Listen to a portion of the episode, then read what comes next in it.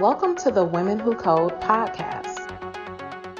If you have a very complex, very deep neural network, as example, you need specific GPU-based systems at least to make the best of it. Women Who Code Talks Tech is a segment that features experts in a specific field of technology sharing their knowledge on an in depth and highly technical subject. These talks are designed to both introduce advanced subjects and provide insight into the work being done in these fields. Right now, I'm really excited to introduce our next speaker, my friend and colleague, um, Zarreen Reza, who's going to talk about mistakes to avoid as an AI practitioner in industry. So, a little bit about Zarreen. Zarreen currently works as a AI research scientist in Volta Charging in Canada, where she takes delight in working at the intersection of high quality research, data science, and applied machine learning to produce innovative machine learning solutions for EV charging stations. Aside from her role as an AI scientist, she also gets involved in many open source projects. Zarreen is also a leadership fellow at Women Who Code where she leads the data science track in organizing free events, workshops, and building a community that helps women excel in STEM roles. And to top it all off, she likes to start her day with 10 minutes of yoga and a cup of hot chocolate. So, welcome, Zarreen. Thank you so much, Anna, for the amazing introduction. Uh, I'm very excited to be here as a speaker. Um, so hello everyone, um, I'm Zarreen and as Anna mentioned, I'm working as an AI research scientist in uh, Volta Charging. Uh, before that, I worked as a data scientist for two years in another company. And before that, as an uh, while I was in academia, I worked as a research assistant where we my lab used to collaborate with um, some industrial partners to deploy our prototype models that we used to build uh, to their uh, platforms. So I have all these uh, different stages that taught me that um, there are a lot of things that, are different uh, from academia to move to the industry. So in academia, we, we can have the coolest model, the state of the art model at our disposal. But we want, if we, when we want to deploy to the production or move it to the client's uh, premise, things gets more complicated and there are a lot of restrictions constraints that need to be taken care of so today's talk is mostly about uh, sharing my experience uh, some of the mistakes i did by myself and then learned uh, the hard way and some of the things i learned by seeing others so all these things are basically what i'm going to tell you today is uh, these are mistakes to avoid if you want to be an ai practitioner in the industry especially if you are coming from the academia mindset. So let's get started. Uh, first of all, uh, the problem with today's AI solutions in the market is uh, quite acute in a sense that around 90% of total machine learning models uh, that we build in, uh, in, in a company or in a research lab, they don't make it to the production. So uh, in a, another way, in other words, it's the same as saying like one in 10 of a data scientist AI solutions end up being end up not being a part of uh, real pro. So one in 10 of data scientist AI solutions uh, end up being a part of products. So nine of the data scientist solutions, that means they they either get discarded or discontinued or uh, they have to pivot. So what why are what are the bottlenecks in this entire process. Why is this is the case? So today I will highlight 12 mistakes.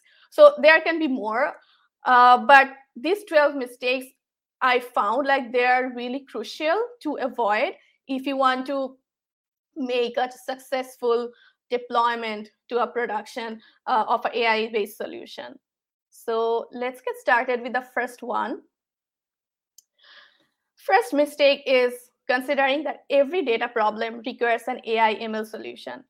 So in today's um, today's market, AI is a hype word, it's a buzzword. So uh, everyone is really hyped up to um, try some new algorithms, that's all the state of the art algorithms, and try to solve all the problems.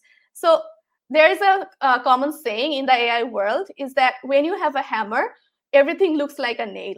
So when you have a hammer, when you know you have the AI skills, you have the resources in your team, you feel like you need to solve all the problems uh, through only an AI algorithm. But that's not necessarily true all the time. So the thing is not every problem requires an AI solution. Uh, sometimes the rule-based algorithms are all are uh, much better than these complicated AI solutions for various reasons. But it, it depends on the case itself. Uh, it depends on specific case, uh, specific requirements, their uh, constraints, all different things. And AI solutions are not the uh, the only solution to all the problems. We are still not there. Maybe one day we will get there where uh, an AI will be uh, as sentient as human and will be able to solve everything, but we are not there yet. So more, what is more important here is that finding a practical and efficient solution, uh, which should be the goal. So please uh, focus on the practical part here because uh, many of the AI algorithms, which are like all those very deep neural networks, they are not always very practical to use for real world use cases. Uh, there could be memory uh, inefficiency, there could be time complexity. The deep neural network may take forever to give you inference. However, uh, you need like an immediate response. So all these things that needs to be considered before deciding on an algorithm. And the goal shouldn't be like, uh, let's attack all the problem with an AI algorithm. The goal should be finding a practical and efficient, the most efficient solution you find for your business use case. So there are a few action items that uh, you can consider taking uh, in this case. So first ask yourself this question, ask your team this question. Are you trying to solve your business problem using the most effective method and also maximizing on the savings and profits? If the any AI algorithm or any algorithm, whatever fits inside this question, uh, you are good to move forward with that. Then you also need to uh, decide these approach on case by case basis. So there is no free lunch in the AI field. So one algorithm that works for one type of problem uh, doesn't necessarily uh, need to work as well um, for other problems, even for similar problems sometimes. So we need to uh, decide what approach we need to take uh, on case by case basis. Also uh, don't shy away from adopting non-ai solutions. This is really important i like to stress on that more because in a practical um, a practical world in real world when you are uh, thinking from the product point of view uh, it's it's very uh, tempting to talk about AI because when you are marketing your product, you want to somehow plug in that word like we have an AI power solution. So that's really good for marketing. That creates the buzz. However, uh, if eventually uh, the product is not uh, working as expected, if it's not serving the customers that it was intended to, then all these things it will slow down, it will die down eventually, right? So it's better to uh, consider the algorithm, uh, consider coming up with the solution itself instead of AI power or non AI power solution. So just think of it as what is the most efficient and most practical solution.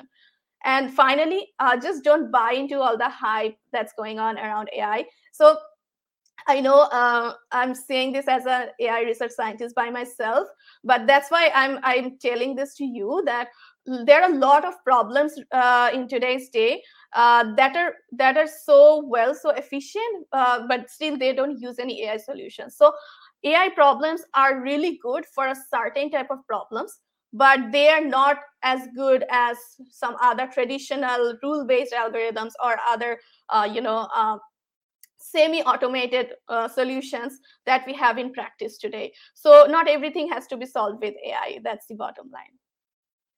Mistake number two.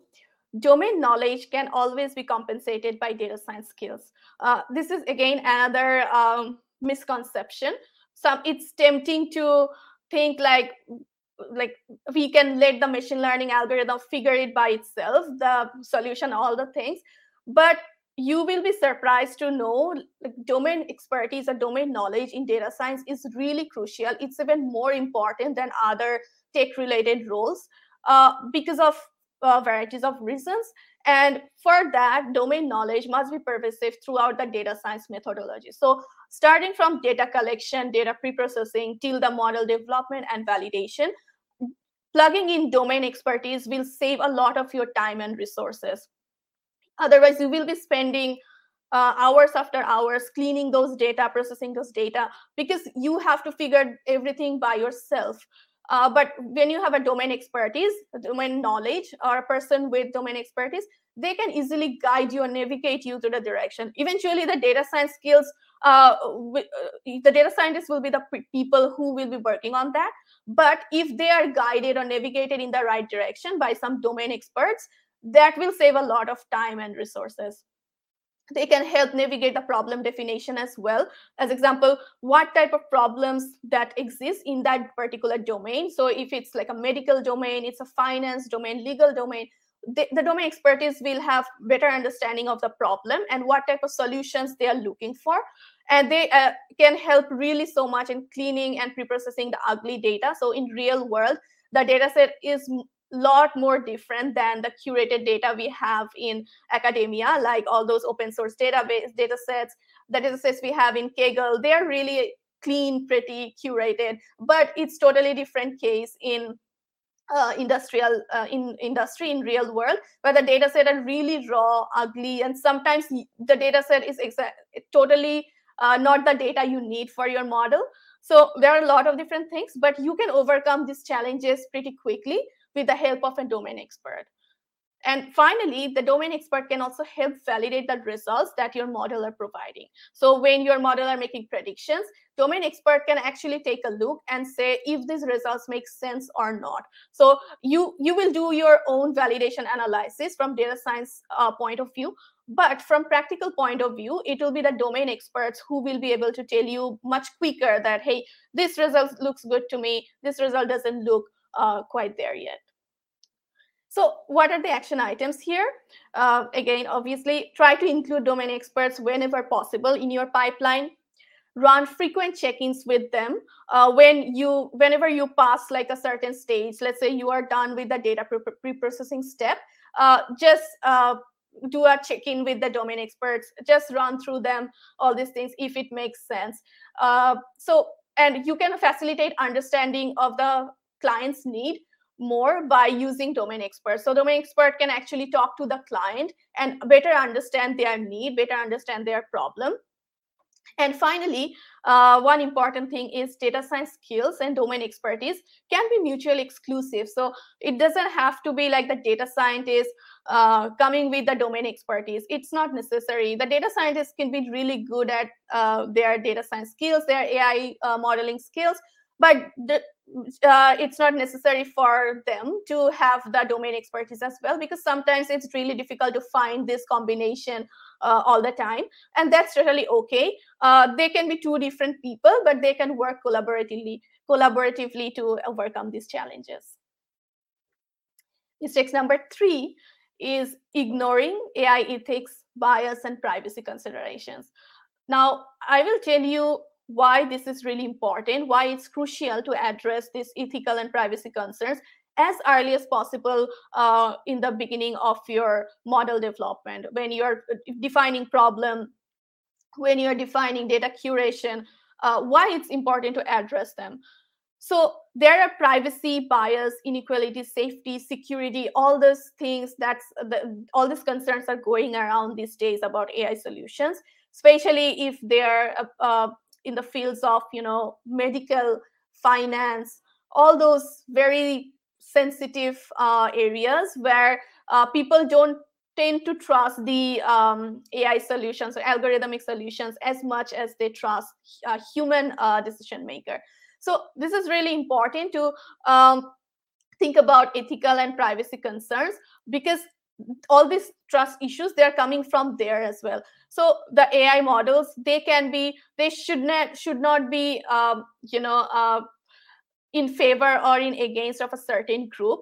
And if you neg- neg- neglect all these um, aspects before starting the model development they can lead to significant financial brand reputation and human risk. So you can have eventually like maybe at a later stage you will have some financial uh, uh, repercussions because of these things not handled before uh, your brand reputation can be in jeopardy. And most of all most importantly uh, we are dealing with humans. So all these ai algorithms they tend to serve human. If they are not solving problems for human rather uh, creating more problems for a subgroup or for, for certain uh, problems then that's that fails the whole purpose of building ai solutions right so it's really important to uh, address those issues as early as possible in the uh, development phase so some action items could be uh, to address this risk right from the data collection and curation. When we are doing the data collection, it's really important that the data is diverse enough to feed the problem that feed the data that we that we will see in the real world. So there are a lot of talks around that topic. So I won't go too much into that detail. Uh, but you should also think through the possible ways the model can be exploited or used in favor of or against a subgroup. So this type of analysis, this type of brainstorming is really important to do, like how this model can be exploited, uh, if there are any risk of that or not. Also, if possible, run experiments to identify information leakage from model through reverse engineering. So there are a lot of experiments these days that shows that uh, even if you have, if you if you just make the trained model available to the public, there are ways that you can actually reverse engineer. You can backtrack the weights from uh, AI models and come back to some identifiable informations uh, um, hidden in the data. So that could be pretty scary depending on uh, certain fields. So this is something that needs to be uh, taken care of, that needs to be thought of. If possible, there are multiple tools to actually uh, validate all those things, uh, diagnose these problems. So please try to leverage them as much as possible. Uh, leverage the privacy preserving AI tools where required. So there are tools like federated learning, differential privacy, all those things. Uh, so they're all out there, but you need to just make sure that you are incorporating them in the right uh, time for the right problems. Uh, mistake number four is complex models are better than simpler models. So um, that's not necessarily true all the time uh, because of several reasons. So if you have heard about Occam, William Occam, so uh, he has a very famous uh, hypothesis, which is uh, famously known as Occam's razor, that suggests that simpler models with fewer, co fewer coefficients would be preferred over complex models like ensembles. So uh, basically, what Occam has Occam has to say is that uh, if you have similar uh, platforms, you have similar uh, parameters, similar hypotheses, then the one with the simpler parameters are better than the one with the complex uh, uh hyper uh, complex parameters because because of different reasons. So I will tell you why uh, this is the case and why this is the, this is a general statement but this is very much true in today's machine learning development where state of the art models are not always feasible for practical use cases. So as example in uh, current state of the art models for uh, image classification or uh, let's say all those generative arts right those transformers they are huge models with billions of parameters. Now uh, big companies uh, big research labs can afford to run those algorithms, train those algorithms on their uh, hundreds of GPUs, but that's not a practical.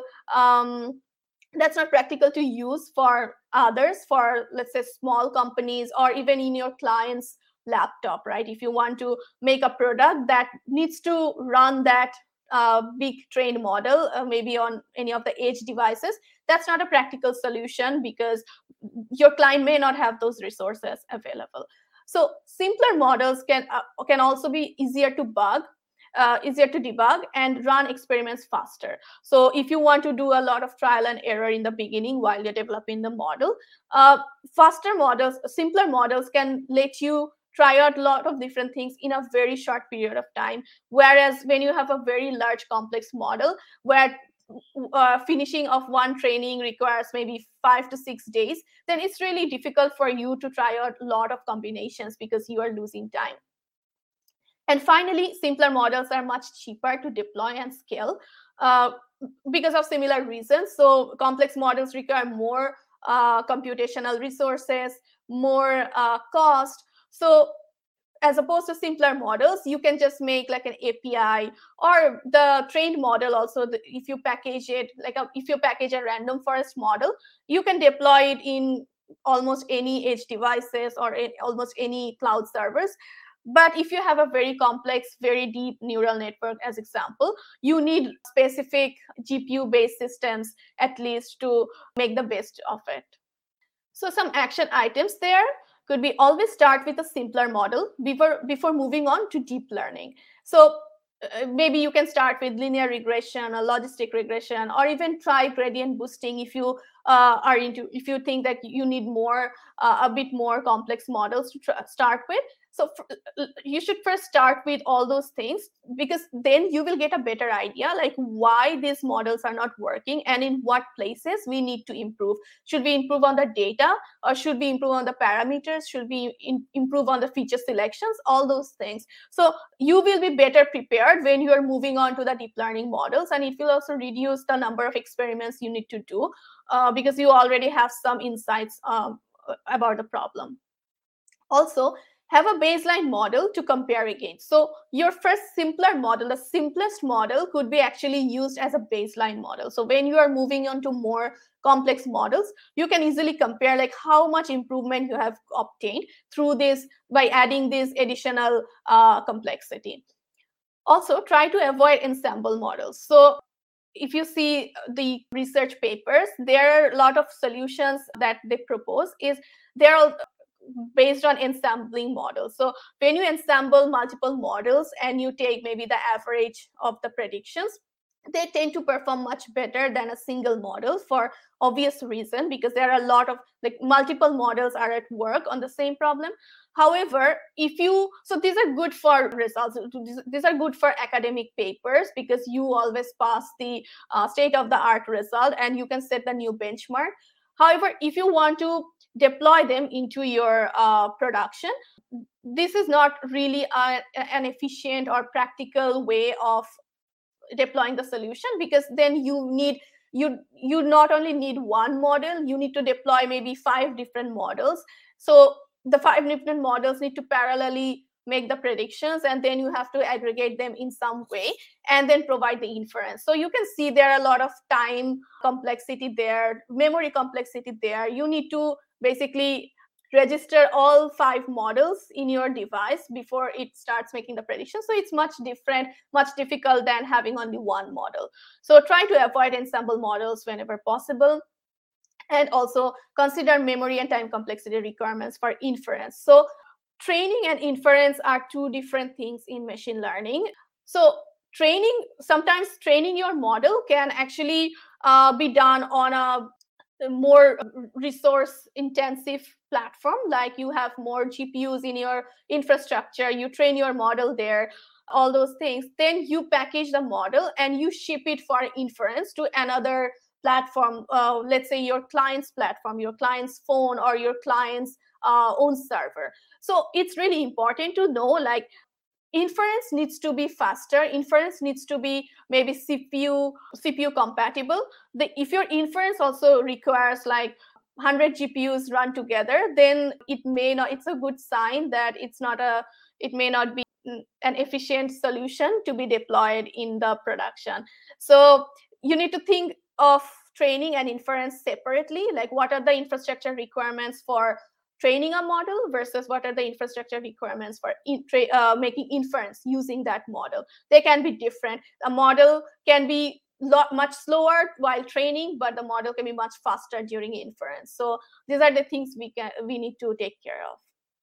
Mistake, mistake number five, consider your AI solution as a black box. So this is a very common scenario, common um, saying in AI field that AI solutions are a black box. It's really difficult to uh, interpret the result, understand what's going on inside, all these things. These are really true. These are all true.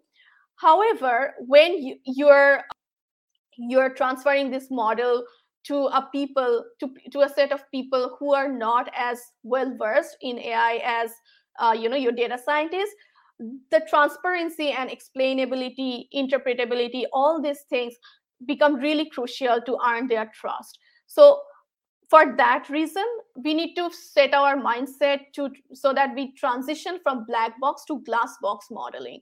So glass box by glass box i mean we need to do some peeking. We have to peek inside the model uh, what's going on as much as possible. There always uh, there will be like some things that are still really difficult to interpret especially if there are really complex models uh, deep neural networks there sometimes it gets really hard to understand why this model came up with this prediction uh, over another one.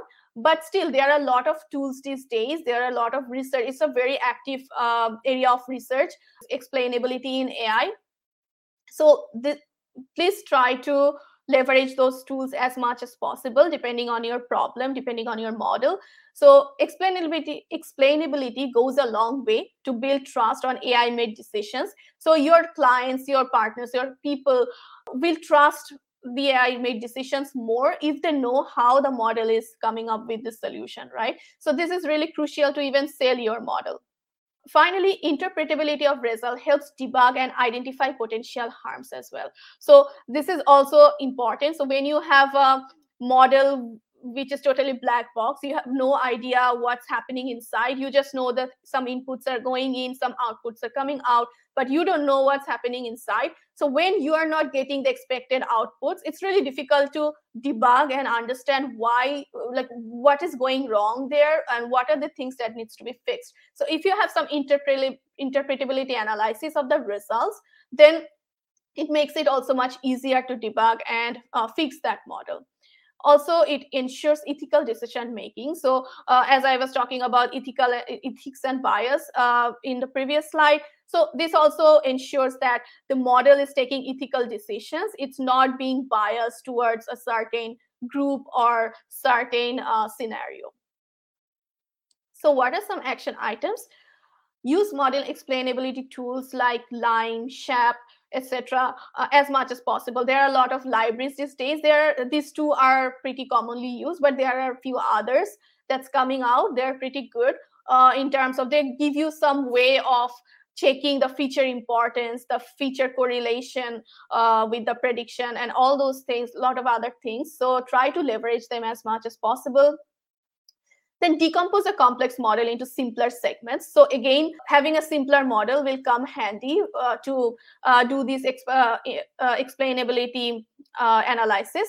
So if you have a very big deep, uh, deep neural network, very big AI model, try to decompose them into simpler models so it's easier to debug, it's, it's easier to analyze it, analyze or interpret their results also put constraints on the model to add a new level of insight. Maybe restrict the model at first so that it doesn't go to uh, multiple directions so that you your your horizon gets enclosed by certain restrictions. So you will be you don't have to try all the combinations to come to analyze the prediction. So you you will have less parameters to deal with. So try to constrain the models at first to see how the model performs at the very restricted scenario. Also run both quantitative and qualitative analysis of the predictions. So quantitative analysis is basically doing precision recall curve, AUC curve, doing all those analysis. If the model is performing well on the positive classes over the negative classes, all these things. But also we, we can do qualitative analysis of predictions where we kind of manually go through each prediction to reason ourselves like what, what the model is learning actually. Is it learning really something useful or it's memorizing, it's being overfitted, all these things. So it's important to run both quantitative and qualitative analysis of predictions.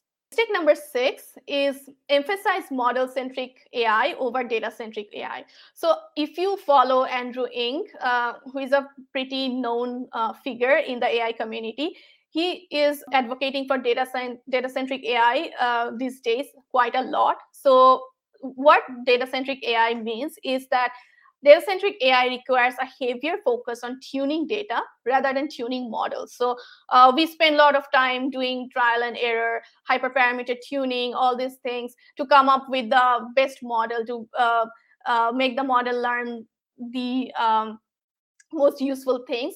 However, uh, what Andrew has to say is that most core mo AI models are already well tested and avail available to use. So uh, maybe it's not always worth the effort to put a lot of uh, uh, resources, a lot of time in coming up with a new algorithm. Uh, we don't always need to reinvent the wheel. Sometimes we can just use uh, these uh, off-the-shelf AI models, and they may work just fine for your problem. So instead of spending a lot of time tuning those neural networks and tweaking hyperparameters, uh, you can spend more time on tuning the data because that's where you can improve a lot so it can also help reduce the small data problems as well. If you don't have a lot of data for your problem which is very common in real world so if you don't have that uh, data centric ai or tuning your uh, uh, data can really help uh, coming up with a very good model. So what are some action items? Try to figure out the ideal set of data required for the problem so when you are defining the problem, what is the ideal set of data that you need? First, define that. You you may or may not have the exact set of uh, ideal data set, but that's fine. But you know, like what's our what is your expectation, what you need uh, ideally. Check data quality to detect human error in curation and labeling. So data are they at the first place they are labeled by human they are curated by humans so the most of the errors comes from that stage. So it's really important to do some uh, quality checking of the data uh, while it's coming. Also collaborate with domain experts and uh, data scientists to improve the data quality. So here again the domain experts can really help. Uh, they can collaborate with the data scientists to improve the data quality uh, identify the false labels all these things. Also try to leverage the pre-trained models where needed. There are a lot of pre-trained models available open source for you to use to try with. So let's maybe just uh, first try or start with them, focus on the data first and try with the off-the-shelf models. If they don't work, then focus on the model tuning. Uh, number seven, treat AI model development projects same as software development projects. This is a major mistake I feel, and I have seen seen this mistake being done firsthand and what the repercussions were. So software engineering and machine learning are different in their execution. So software developers automate tasks by writing programs, whereas machine learning or computer science uh, or machine learning uh, engineers or data scientists they try to uh, make the computer find a program that fits to the data. So this there are like you can see the in machine learning it entails a lot of exploration experimentation and uncertainty. And it also needs to be robust to variability and dynamic uh, conditions as well. So it has a lot of uncertainty in um, in its um, nature. So what are the action items? So while planning the model development uh, keep the buffer for uncertainty. Keep certain amount of buffer that some things go can go wrong. And also allocate time and resources for doing research. So uh, encourage your data scientists ai scientists to do some research because uh, they will come up they will know what is the uh, current state of the art model what is working for a certain type of problems what is not. So please allocate time and resources for them to do some research. Also be prepared for failed experiments and inconclusive outcomes because this is very uh, normal. It can happen in machine learning. It's it, it is another difference from software engineering where you all the problem the uh, requirements all are well defined while in machine learning they are not always. So uh, let's be prepared for that. Also be prepared to pivot as new findings surface. So in machine learning as there are a lot of uncertainties there are a lot of variabilities uh, things can go wrong or things can go uh, the way you're not expecting. So it's always always the best to prepare to pivot whenever possible. So instead of pushing on a certain model for more and more accuracy you, you can think you can take few steps back and think okay why it's not working? Maybe this is not the right approach at all. Maybe something we need we need to try something else. So try to pivot as quickly as possible. And finally mistake number 8 not adopting test driven development in data science where required. What does that mean? So Test driven data science, this concept is getting quite popular these days. This is a skill data scientists and machine learning engineers can adopt from the software developers. So TDD system, it has three stages, red, green, and refactoring, where in uh, red, you write a test case that fails. in green, you write the code that passes that test. And in refactoring, you try to get rid of all the redundancies. You try to modularize, clean your code, make the code reusable, all these things. So writing these test cases actually forces you to think about what scenarios users might create later on, what type of variations we can expect in the input data. It also helps uh, modularize your code base for reusing functions and for future expansion. So if there's a possibility like in future, you uh, your model needs to be extended for a certain type of features, for a certain type of data set, this kind of TDD-based system will really help you do that. Some action items could be break the AI pipeline into smaller modules, write test cases for modules covering data variation, exception handling, anomaly detection, all these usual things. Have their have your codes reviewed by your fellow, fellow data scientists and encourage collaborative coding and sharing of ideas among them. The last two steps are really important it's very normal for data scientists to work in their silo, work on uh, projects as, a, as an individual, as a, as a only person assigned to that problem. But doing code reviews like software development, doing machine learning code reviews can, is really, really helpful. It helps the data scientists to think out of the box, also think more clearly. So this kind of idea sharing and code review, it's very important. Now, uh, I know I we have already covered eight of the mistakes.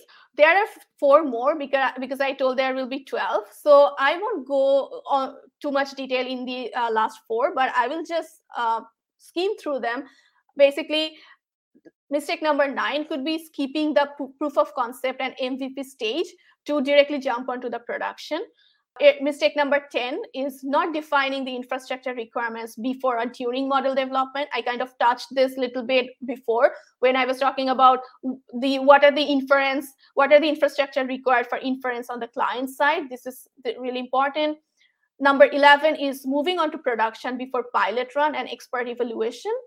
And number 12 is no plan for systematic model monitoring. This is very important because if you don't monitor your model, there will be data drift model drift uh, while the model is in production. So if there is no mechanism to for continuous monitoring of your model uh, you will not know when the model has started deviating from its original performance when it's starting giving uh, anomalous results. So this is also very important. So just as a recap every data problem doesn't require an ai ml solution. Domain knowledge cannot always be compensated by data science skills don't ignore AI ethics, bias, and privacy considerations. Complex models are not always better than simpler models. Try not to consider AI solutions as a black box. Emphasize model centric AI as well as data centric AI. Continuing, don't treat AI model development projects same as software development projects. Try adopting test driven development in data science where required. Don't skip POC and MVP stage to production. Define infrastructure requirements before or during model development. Uh, don't move to production before pilot and have some plan for systematic model training. So that was all from me. Thank you for listening. Thank you for listening to the Women Who Code podcast. To find out more about our mission and the work we do across the tech industry, visit our website, womenwhocode.com. You can also follow us on Twitter and Instagram at Women Who Code. Be sure to check out our YouTube channel with hundreds of hours of free educational videos. Just go to youtube.com backslash women who code. Thanks again for listening, and remember to subscribe, rate, and comment